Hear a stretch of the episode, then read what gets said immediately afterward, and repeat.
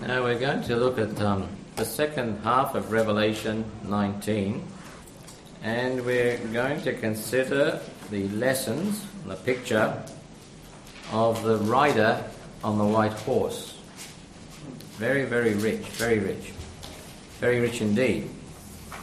The rider on the white horse, which is verse 11 down to verse 21. Now, just keep your finger in there and turn to Acts chapter 1.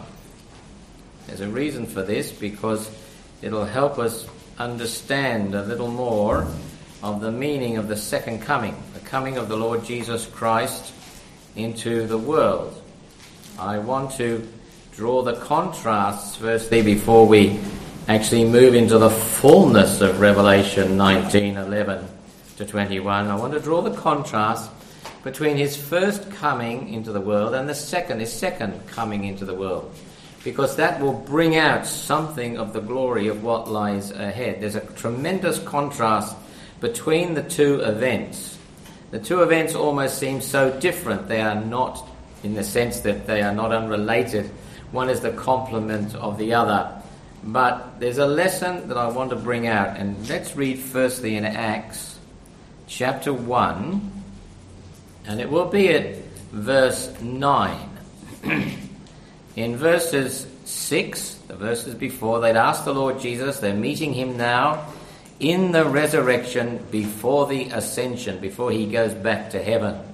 When they meet him, they ask him if, if he's going to restore again the kingdom to Israel. Verse 7, the Lord says, It's not for you to know the times or the seasons which the Father has put in his own power and that'd be a good verse to keep remembering when you read the book of Revelation. Take care you don't break the boundaries of that verse. Verse 8 But you'll receive power, you're to be witnesses in Jerusalem, Judea, Samaria, to the uttermost parts of the earth. Our job is to be busy in the spread of the gospel, watching at any moment, for he may come. And, verse 9 When he had spoken these things, just, just imagine yourself standing there on that mount, uh, mountainside. When he had spoken these things, when they beheld, as they were watching him, he was taken up, and a cloud received him out of their sight. Well, I think I'd be standing there, mouth open, just staring, wouldn't you? And while they looked steadfastly towards heaven as he went up. They couldn't take their eyes off of him. This incredible event. Behold, two men stood by them in white apparel, which also said, Ye men of Galilee, why stand ye gazing up into heaven? Now, listen, this is the point that I want. The points come here.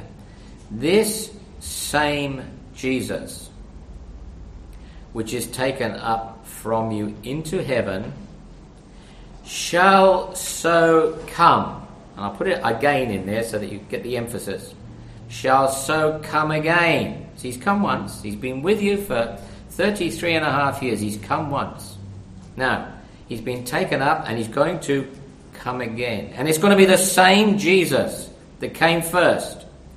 Exactly the same Jesus as the same one who's going to come in second but he'll come in like manner, in a similar fashion, not to the way he came the first time, or when he came to be with you this time, he's saying to them, but when he does come back, he'll come in the like manner as you saw him go into heaven. So it'll be different, the way in which he comes the second time.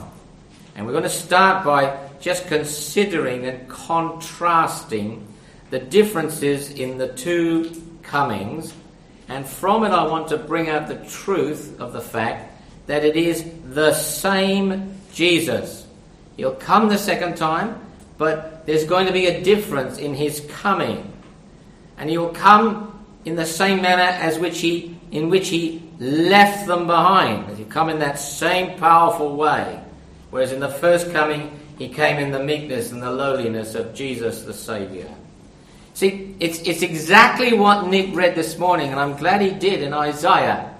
When the Lord Jesus came into the world and announced his coming, when he, he went into Nazareth, into the synagogue, and he read that, that prophecy from Isaiah The Spirit of the Lord is upon me, for he's anointed me to preach the gospel. And it's for the poor, it's for deliverance, it's for the captive, it's for the blind, and it's to declare the acceptable year of the Lord.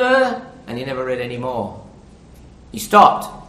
That's where he sat down and started to teach them. Because what was the next week verse? The day of vengeance of our God. Now that is like you could take the prophecy when he comes back the second time and he'll read it in its fullness. And everything in Isaiah 63 that's been read this morning will be true in that coming day. There will be beauty for ashes.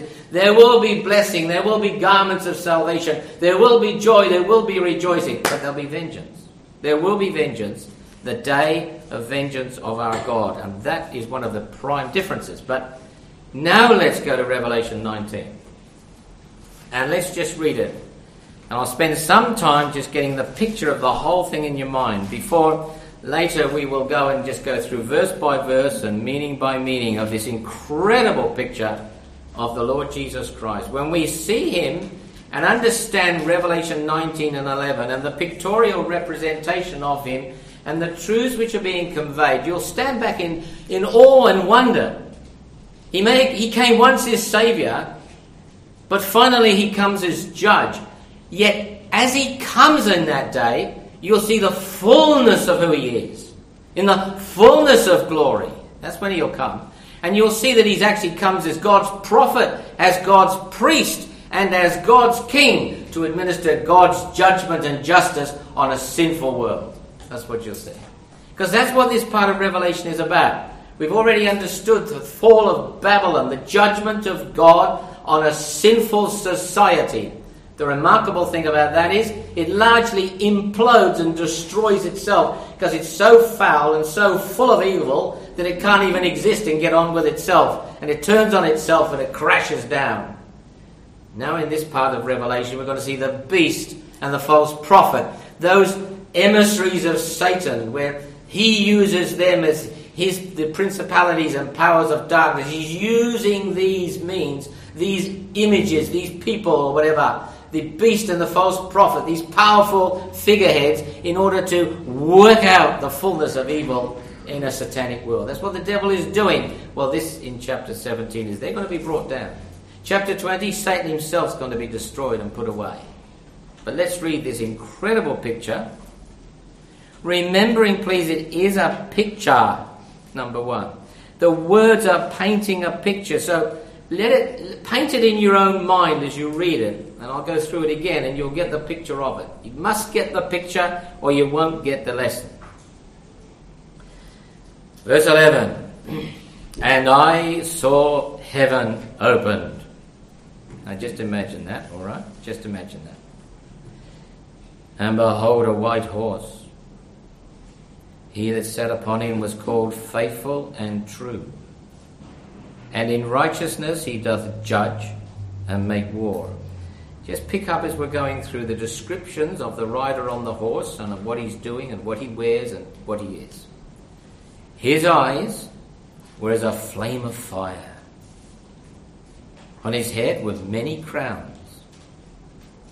He had a name written that no man knew but he himself. He was clothed with a vesture dipped in blood. His name is called the Word of God. The armies which were in heaven followed him upon white horses, clothed in fine linen, white and clean. And out of his mouth goes a sharp sword, that with it he should smite the nations, he will rule them with a rod of iron he treads the winepress of the fierceness and wrath of Almighty God. And he has on his vesture or on his garments and on his thigh a name written King of Kings and Lord of Lords. Okay, get that in your mind. Get that in your eyes. Get that in your picture in your mind. A vision, the rider, the white horse. Verse 17. And I, I saw an angel. Just, just move your gaze to one side a bit. I saw an angel standing in the sun.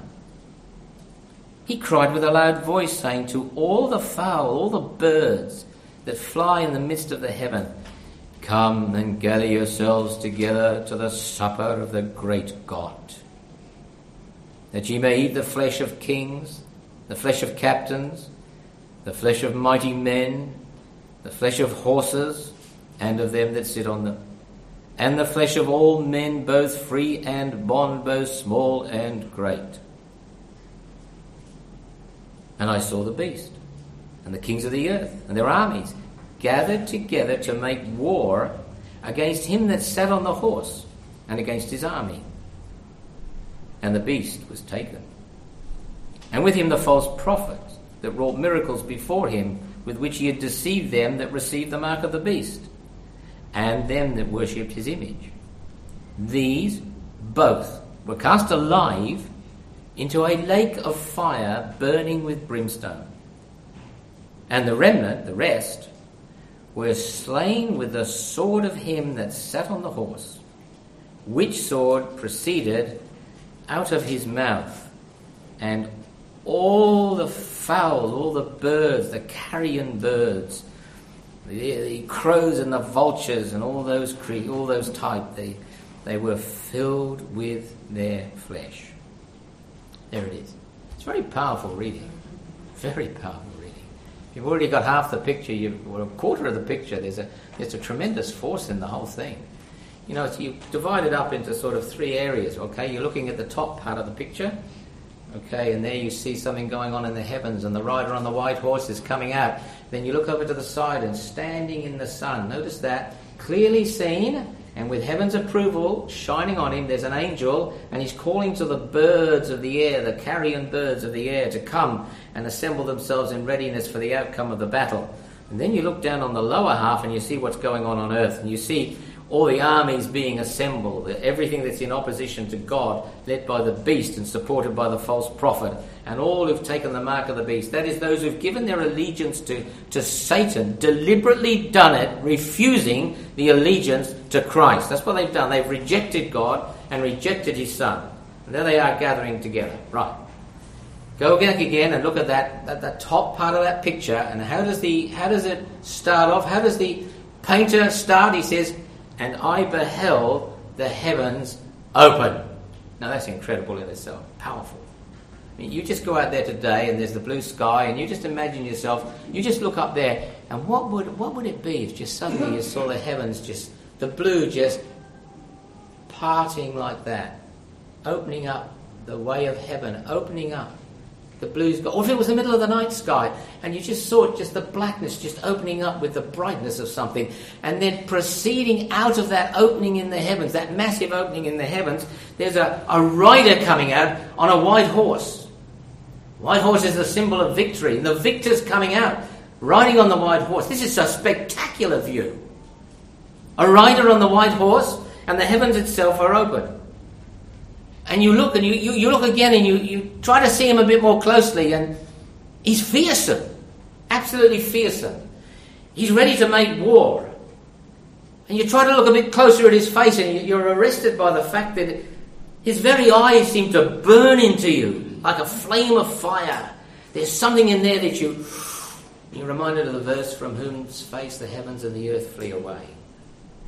And then you think, ooh. Then you look down a little lower from the eyes and you look at the mouth of this rider on the white horse, and there's a sharp sword proceeding out of the mouth.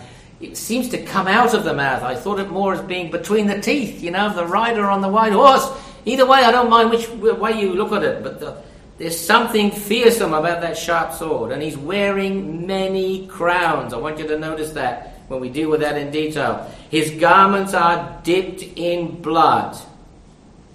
And as you're looking at this and wondering who is it, and you, you see there's a name on his forehead, but you know you can't quite read it. No man knows that name. You can't quite get the understanding of what is written on that forehead. We'll deal with that later on. It's very beautiful. We're seeing something of the fullness of our Lord Jesus Christ. And if that's not enough, well, you're, you're standing, as it were, amazed at what you're looking at and trying to grasp the vision and see what it actually stands for and means. And all these incredible signals are coming to you from the eyes and from the head and from the activities, warring and making war. Then behind there comes this mighty army, the whole army of heaven it is. And they're all clothed in white. And they too are riding on white horses. And suddenly the whole sky is filled with something that's heavenly powerful, marvelous, and absolutely mighty. And he's not anonymous, this rider on the white horse, by the way. He's got a name. You might find it hard to read, but he doesn't ride incognito, not at all. His name is blazoned everywhere, as we will see when we go through it in detail. And it climaxes in those words King of Kings and Lord of Lords. Can you not hear the music of it? and the Messiah, King of kings and Lord of lords. You see, there's no mistaking who the rider is. Not at all. It's the Lord Jesus Christ. When he comes in the fullness of glory, prophet, priest, and king, we'll see.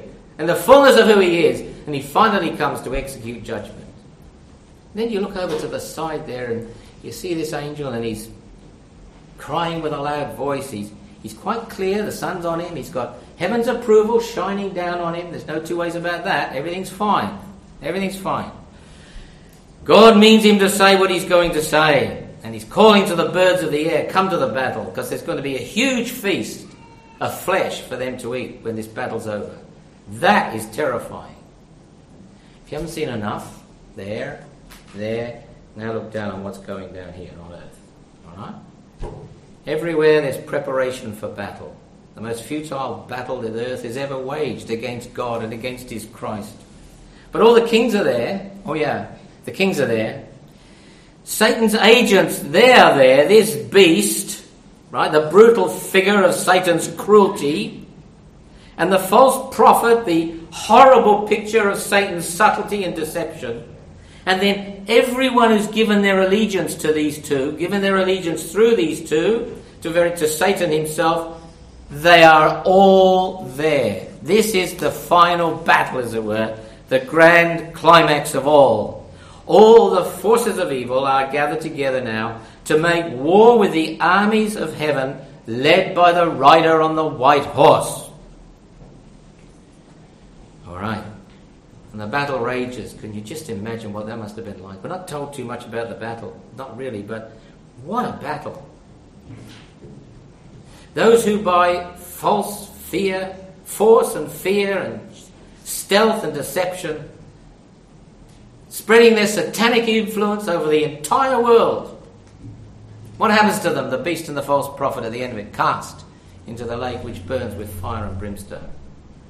Then all the rest of the people, all the rest, apart from those two emissaries, it says there, the whole of God rejecting mankind is slain by the sword that comes out of his mouth. This is the Lord, strong and mighty. This is the Lord, mighty in battle. Can you imagine the carnage of that scene? Can you not hear the thundering of the hooves, the screams of battle, the cry of the dead, the stench of judgment and blood? And then it's like a video, isn't it? You know, you get to the last picture and it's all silence, as it were. The battle's over now. But what you hear is the call and the screech of those birds of carrion as they fight and quarrel over the flesh of the dead. And in the background, maybe there's just that roar of flame of that lake which burns with fire and brimstone into which the beast and the false prophet alive are cast. Wow, what a picture! A picture, a pictorial representation of what it will be like when the Lord Jesus Christ returns and takes the world in judgment. It's a scene of conflict, it's a scene of wrath, it's a scene of carnage, it's a scene of judgment, but it's also a scene of tremendous triumph and magnificent and mighty victory. It's both. When you, when you read this, look, part of you is thrilled just to think of the coming into the world again of the Lord Jesus Christ and that blessed and glorious day when he will reign from shore to shore as King of kings and Lord of lords. And you are thrilled to think there's going to come a day when evil will finally be put down once and for all, never to operate again. I mean, we're living in days where you get sick of the sin. Part of me putting it that way. How much more perversion is there going to be? How much more corruption is there going to be? How many more lies are going to be told? How many more people will stand up absolutely false and fake? What are we going to listen to in the next three or four months? Lies upon lies upon lies. That's what we're going to do. How much longer will we find truth turned into falsehood and lies turned into truth? And you say, what a day that'll be when sin's finally put away and the whole evil system is finally brought down and the instigators and the perpetrators of that system are finally dealt with. Because that's the scene you've got here. And part of you is thrilled by the whole thing. And then there's a part of you that, that shudders, doesn't it? You've got to shudder when you read this. Because, you see, what you've got here is judgment without mercy. That's what you've got. This is actually justice. And it is a fearful thing to fall into the hands of the living God. A fearful thing. People talked about, I want justice. I tell you what, never, never ask God for justice, because what you need is mercy. This is justice. That you, as a sinner, will be there as part of one of those who's slain by the sword of his mouth. It's true. If you haven't Christ as your Saviour, it means you've only got Satan on your side. So don't ask for justice, ask for mercy, but be sure to ask for mercy now. Because right in this scene, in this coming day, there will be judgment without mercy. And God will have the final say in all things. He did it in the past. He did it at Babel. He did it in the flood. He did it in Sodom and Gomorrah, and he will do it again on a world that rejects his son, that actually refuses the message of salvation.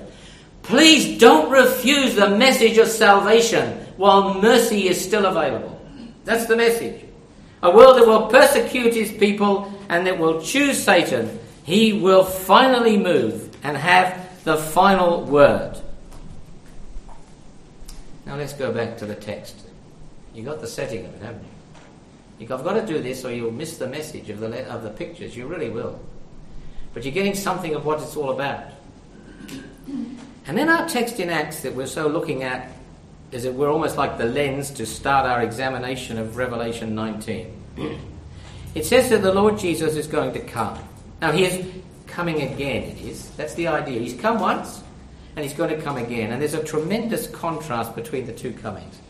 Just as there was such a lovely contrast in our meditation and worship this morning, you saw that the joy of the acceptable year of the Lord, and then the contrast is the day of vengeance of our God. And I want to contrast the two comings, which we'll just start with anyway. Just, just think about the manner of the coming, firstly.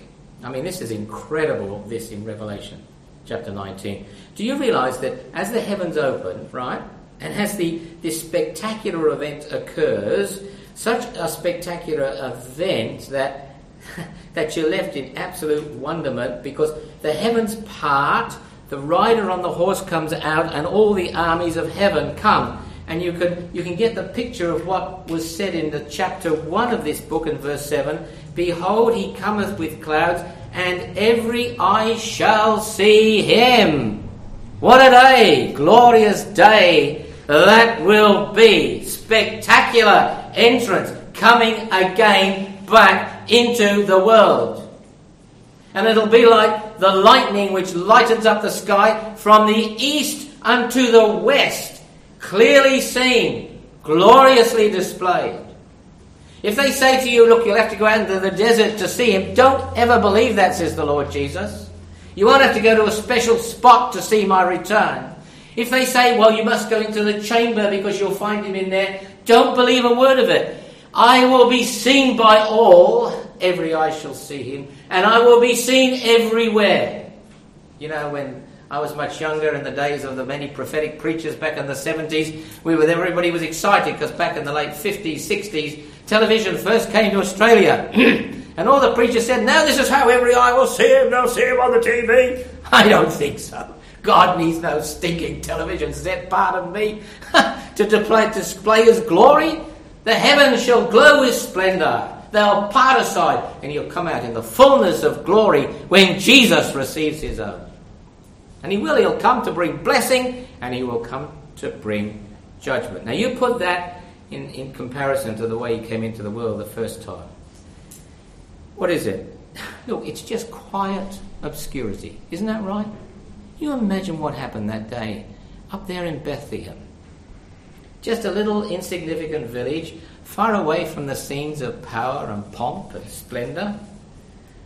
The Lord Jesus Christ, as it were, may I use the word, slipped into the world, hardly noticed by the society into which he was introduced. All the angels knew and the shepherds knew, but no, no, you think about it. See, he didn't come in a public display. He could have come to the palace, you know, because he was born a king. He could have come to the temple, you know, because he was a priest. He could have come to the richest man's mansion because the cattle on a thousand hills were his. But he did none of it. Just coming, just coming to poverty and to obscurity. One night, the babe was born in Bethlehem's manger. I don't think the world press picked it up very well, and I don't think it was all on the internet. No, it wasn't. There was barely a ripple on the society of Bethlehem.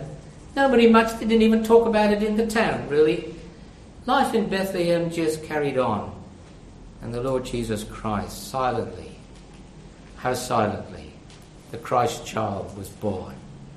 I actually love that, that um, hymn, or is it a carol, really, whatever you call it. O little town of Bethlehem, how still we see thee lie, above thy deep and dreamless sleep, the silent stars go by. Yet in thy dark street shineth the everlasting light. The hopes and fears of all the years are met in thee tonight. How silently, how silently, the wondrous gift is given. So God imparts to human hearts the blessings of his heaven. No ear may hear his coming, but in this world of sin, where meek souls will receive him, still the dear Christ enters in. Isn't that a beautiful contrast? Oh, we thank God for a day of salvation. But the truth is, there's a day of coming vengeance. Now, just that's just the way he came in. Let's let's take the next step and say, what about the appearances? Can we can we compare those appearances? And what you find in the appearances quite clearly you've got the babe lying in a manger. You've got him wrapped in swaddling clothes, bound up by the loving hands of Mary, his mother, for that nurture and that sense of security and of warmth. And then a boy growing up in Nazareth, maybe in the carpenter's shop, we don't quite know, but yes, he is a boy. And in Nazareth, what was he? He was in subjection to them, and living in that family. And he was growing in wisdom and in stature and in favour with God and with men. And you might say, silently, how silently the purposes and plans of God were being developed in the coming into the world of the one who'd been anointed to preach the gospel. And then in Galilee, the man of Galilee, the stranger of Galilee, the, the itinerant rabbi, who had no real credibility or credence in the eyes of the experts of the theological colleges of the day. He was just a nobody, just an itinerant rabbi with radical ideas who wandered round in the garments of the common people, wearing a, a, a cloak that was homespun, woven from the neck all the way down without one single seam. The garment of the common people that was woven by the loving hands, we do not know. It may have been a Mary, but so different, you see. Can you see the difference in the appearance of the one who's now coming out from the open heavens? Look at the difference. Look at the difference. I mean, look at his head. Just look at his head. When it comes to his in the world the first time, he did have a crown. There was only one, and it was a crown of thorns. And it was a signal, a, sig- a symbol of the fact that they rejected him. They mocked him. They gave him a purple robe to wear. and they completely despised this man who was coming in rejection, saying, We won't have him to reign over us, and he was going to die under the curse of God. But here, here on his head, he's got many crowns. Many crowns. You see? Actually, he has conquered already so much that he's a right to take the place of ruler over many provinces. That's the notion. We'll deal with later. And the garments that they gave him they just stripped him of his garments and they divided it amongst themselves as they sat at the foot of the cross, the soldiers, and on that beautiful garment homespun, they, they thought, let's not tear it, but what we'll do is we'll cast lots.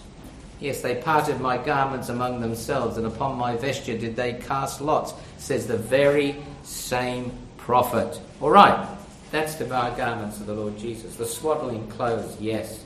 The garments homespun, yes. And the mockery, yes. Now he comes out. Did you notice that he's clothed in a garment that's actually dipped in blood? And on the garment is written the name King of Kings and Lord of Lords. A garment dipped in blood. The battle hasn't started, but he's fought before. And he has gained a victory through the blood of his cross. This is the warrior of Calvary who broke the power of sin and death and hell by the shedding of his own precious blood. And in the fullness of the victory over sin and death and hell, he now rides forth in glorious display, King of kings and Lord of lords. He's no longer the victim. He is showing himself now as the true victor. Once the victim, now victorious. Crown him, crown him, Lord of all as the, poet, as the hymn writer said. Is that not enough, eh? There's a lot more. It's coming, it's garments. You, you look at his face and you notice those eyes. We mentioned that as we wrote down, we? as we read down. Know, flame of fire, discernment, piercing, fearful, from whose face the heaven and earth would flee away. And then you think of the Lord Jesus. Do a study yourself. Go and do a study of the looks of the Lord Jesus in the gospel. They're absolutely beautiful. The look of his face. Just go and look at what those eyes did. All right? Do you remember the young man in Mark 10? He came to the Lord Jesus and he said, Oh, good master, what must I do to inherit eternal life? You know, he was so passionate, he was so serious, he was really earnest, and the Lord knew his heart, what he really wanted, but he also knew the poor man, the poor young man, had an incredible problem that he had to deal with. And he knew that it was something that this young man was really going to struggle with, and it was his riches. And you know what it says? And the Lord, beholding him, and the word there is, and the Lord looked on him, and he loved him. He loved him. Thank God for a Saviour who came into the world whose eyes were full, demonstrating the love of God. Remember, he looked on the multitude, he saw them he says he looked on them and he saw them, a motley crew they were, you know, a bit of everything. but he saw them as what? Sheep without a shepherd. And he was moved with compassion. See the love, you see the compassion, and then you, you see, well, let's think of Zacchaeus there. He heard that Jesus was passing by and he climbed up into a tree, and the Lord came along, and what did he do? He came to the bottom of the tree and he says, and Jesus looked up. he looked up for a seeking sinner and the seeking sinner found a seeking Saviour. And today's salvation came to that sinner's house. Zacchaeus, come down, for today I must abide in your house. And the most powerful one I really thought of is, it's always moved me greatly. Is you ever thought about Peter the Apostle and what happened to him in the high priest's house? You know what? The Lord had said, Peter, careful now, careful, because before the cock crows, right? Twice you'll have denied me thrice. Peter goes into the high priest's house, and like us all, in fear, he denies the Lord. And don't criticize Peter, because I defy anybody here that hasn't been in situations where you've hid your colours. It's true, isn't it? We all know Peter. We stand with him. And finally, when the cock crowed, it says, And the Lord turned and he looked on Peter. There was enough in that look to bring a grown man to tears. Can you work out what that look was like? I mean, can you just think for a minute? What was in that face? Was there a sense of real pain? Was there a sense of compassion? There was something there of conviction absolutely conviction. But there was a sorrow there that brought a breaking of Peter's heart and really was the means of bringing him back to the Lord. So there it is, and you look at his mouth after you've looked at that face, you've looked at those eyes, and you've considered that head with its crowns, and you listen to the mouth. What does he say? We read it this morning about the prophet, the words of the prophet. When he was in Nazareth and he read that, what does it say? They marveled at the words of grace that proceeded out of his mouth. And I tell you, fellow believer here, there must have come a day in your experience where you couldn't believe what the love of God was offering you through the Lord Jesus Christ. You just marveled at it. And I marvel that men and women can go on sinning and go on sinning and go on sinning, and they know right from wrong, and they know the way of salvation, but they go on refusing, and he still stands, and with words of grace coming out of his mouth, he says, Come unto me, I'll set you free from your unbelief, from your bondage, from your sin, and I will make you of beauty instead of ashes and I will declare to you the acceptable year of the Lord. That's the mouth of the Lord Jesus. You know that um, that um, centurion got it right when he just said to the Lord, "Lord, just just speak a word, and my servant will be healed." That's all you need to do. I know the power of those words that come out of your mouth. And it's like what you have here, though, out of the mouth of the Lord Jesus, there's coming a sharp, two edged sword. It's not a message of love, of compassion, of mercy, and of grace, nor is it a message that heals, it's a message that slays and absolutely destroys. We could go on. Do you want to finish the vision? We've looked at his head, we've looked at the clothes that he's wearing, the crown that he wears, the crowns that he wears. We're looking then at the words of his mouth. Now think for a moment about the steps of his feet. What are his feet doing? They're treading out the winepress of the fierceness and the wrath of Almighty God. That's what his feet are doing. It's the feet of victory, conquest. It's the, it's the feet that tread down his enemies. Sit thou at my right hand until I make thine enemies what? The footstool of thy feet. He will put all things under him. But then you think of those feet in the first coming. You think of those feet in the first coming, treading the pathway all the way from Bethlehem to Calvary, from the cradle to the cross, where he would die for sinners and bear their judgment. A pathway where he would become a victim. A pathway that was a true dolorosa, that is, a pathway of anguish and pain and of suffering. That was the footsteps of the Lord Jesus. And he would turn them aside sometimes because, for instance, he would walk some, what is it, 30 miles, 25 miles to go through Samaria. And he was weary with the way that he came.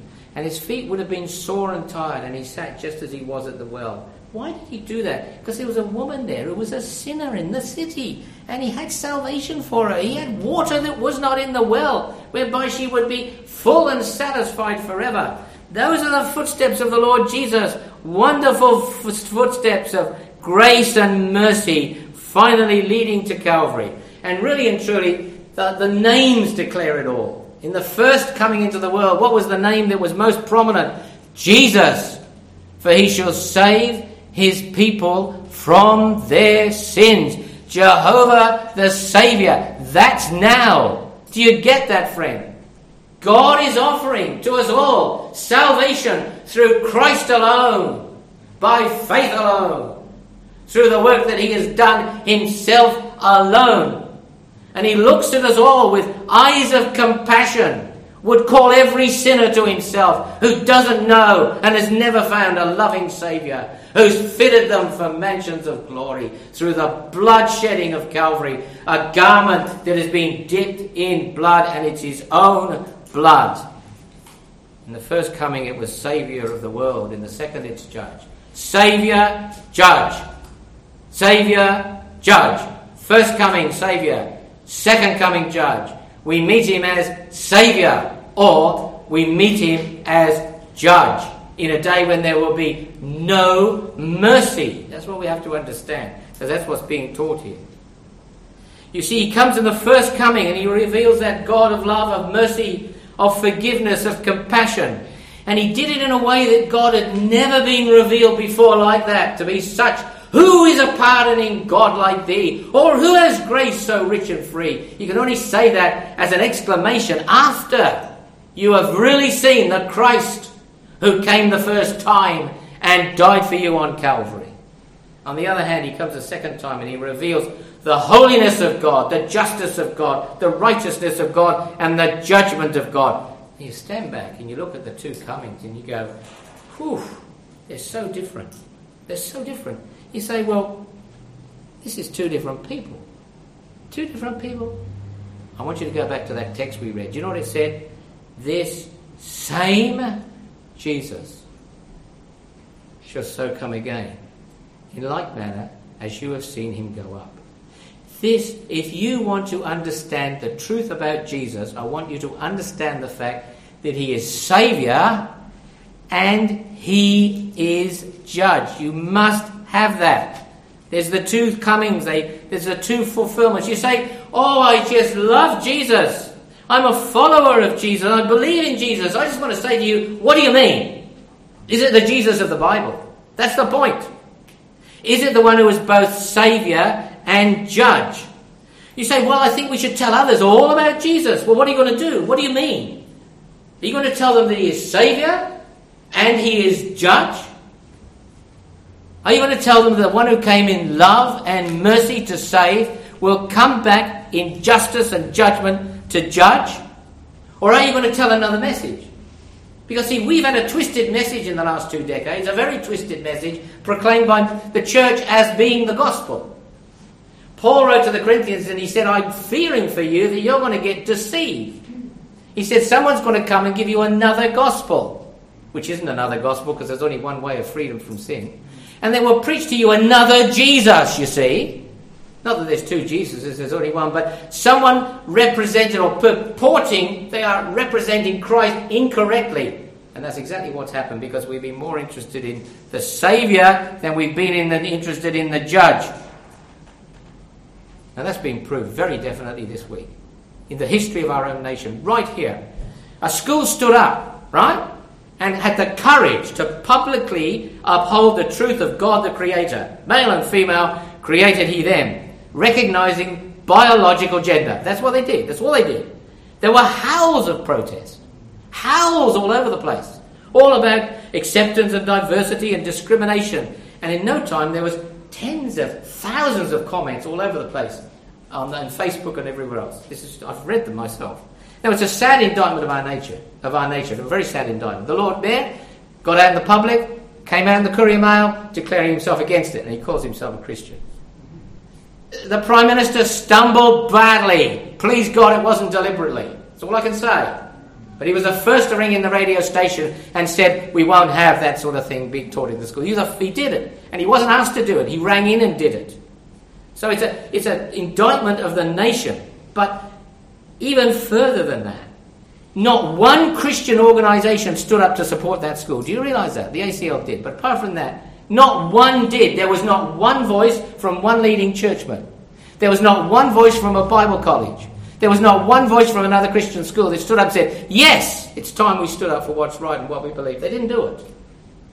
And sadder still, the bulk of the comments that were written there came from people professing to be Christians. The negative comments, I mean, not the positive ones.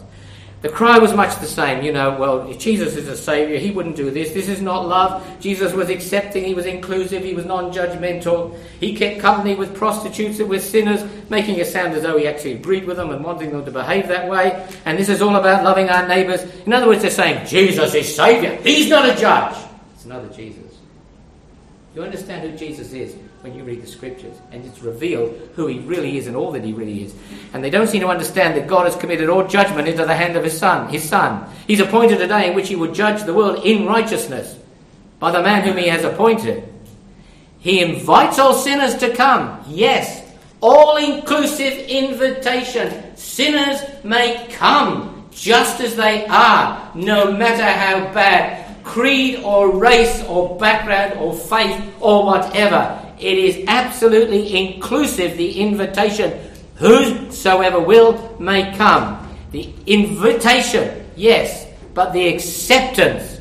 He accepts the sinner who repents. That's who he accepts. There's nobody who will be accepted in before God or into heaven who has never repented of their sins, because such people will be left with their sin and they'll therefore be left for judgment. I mean, I want to just ask us all this morning have we really met this Saviour? Do you know the Lord Jesus Christ? Do you know that Jesus, who actually in his first preaching said, Repent? In other words, turn from sin. You can't have salvation and sin. You can't have heaven and sin. You can't have the Saviour and sin. Repent, the kingdom of God is at hand. Do you ever met the Saviour that said to you one day, You must be born again? I mean, that was said, that was said to Nicodemus, a really decent, respectable citizen. The sort of guy that you and I think, whoa, he's a good man. And then the Lord walks up to him and says, Excuse me, Nicodemus, you're such a sinner and such a ruin and such a wreck. I can't do anything with you except start again and make you into something new. Have you've ever felt like that in the presence of God? Because if you haven't, I want to ask you if you're truly saved. Do you not feel a sense of your own unworthiness of sin and sin? That you've got ashes and no beauty? That you need the garment of praise instead of the spirit of heaviness that's dragging you down to a lost eternity? That's the story of the message here. Like the woman in John 4, you see. You know, she's there and she's she's a poor soul and she really needs help and she really is thirsty and the Lord, she says, Oh, give me this water. And the Lord says, Ah, ah, ah, ah, ah, ah, there's something to be dealt with here. Go and get your husband and bring, deal with your sin. Friend, you've got to go to Christ to, to deal with your sin. That's the story there. You've got to hear the Saviour who may look at a, adult, a woman taken in the very act of adultery and say, Neither do I condemn thee, but he also says, Go and sin no more. This is the story. I just want to leave it with you. Have you met, do you know this Jesus? The one who died on the cross for sin, who faced and bore your judgment, and he took it on himself. Are you amongst those who've turned to God from idols? To await the coming of his Son from heaven, Jesus, our deliverer from wrath to come. It's the same Jesus. It's the same Saviour. It's the love of God or the judgment of God. And when you're saved, you thank God that you're going to be safe in that coming day from the wrath of God because of the Christ who died. May God bless us all this morning. Let's pray. Father, we are very grateful for the time we've had here this morning in meditation, in worship, and the consideration of the holy word of God. And we just pray that the Lord, the Holy Spirit, would bless the word, would use it to encourage us in our faith, to grow in our understanding, to be more and more grateful for so great salvation. And our God and Father, we read it again and we remind ourselves again that it might glorify Him. And if any, Lord, have not known the true Saviour, O Lord, use thy holy word, we pray, to bless them this morning. May they come to see the place where burdens are lifted.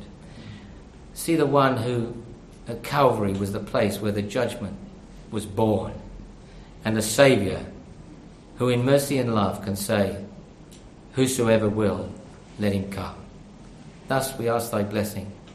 And pray that the grace of our Lord Jesus Christ and the love of God and the communion of the Holy Spirit might be our blessed portion as we move through the day and the week to come, and until the day shall be that the heavens will part with splendor and the Lord Jesus shall come.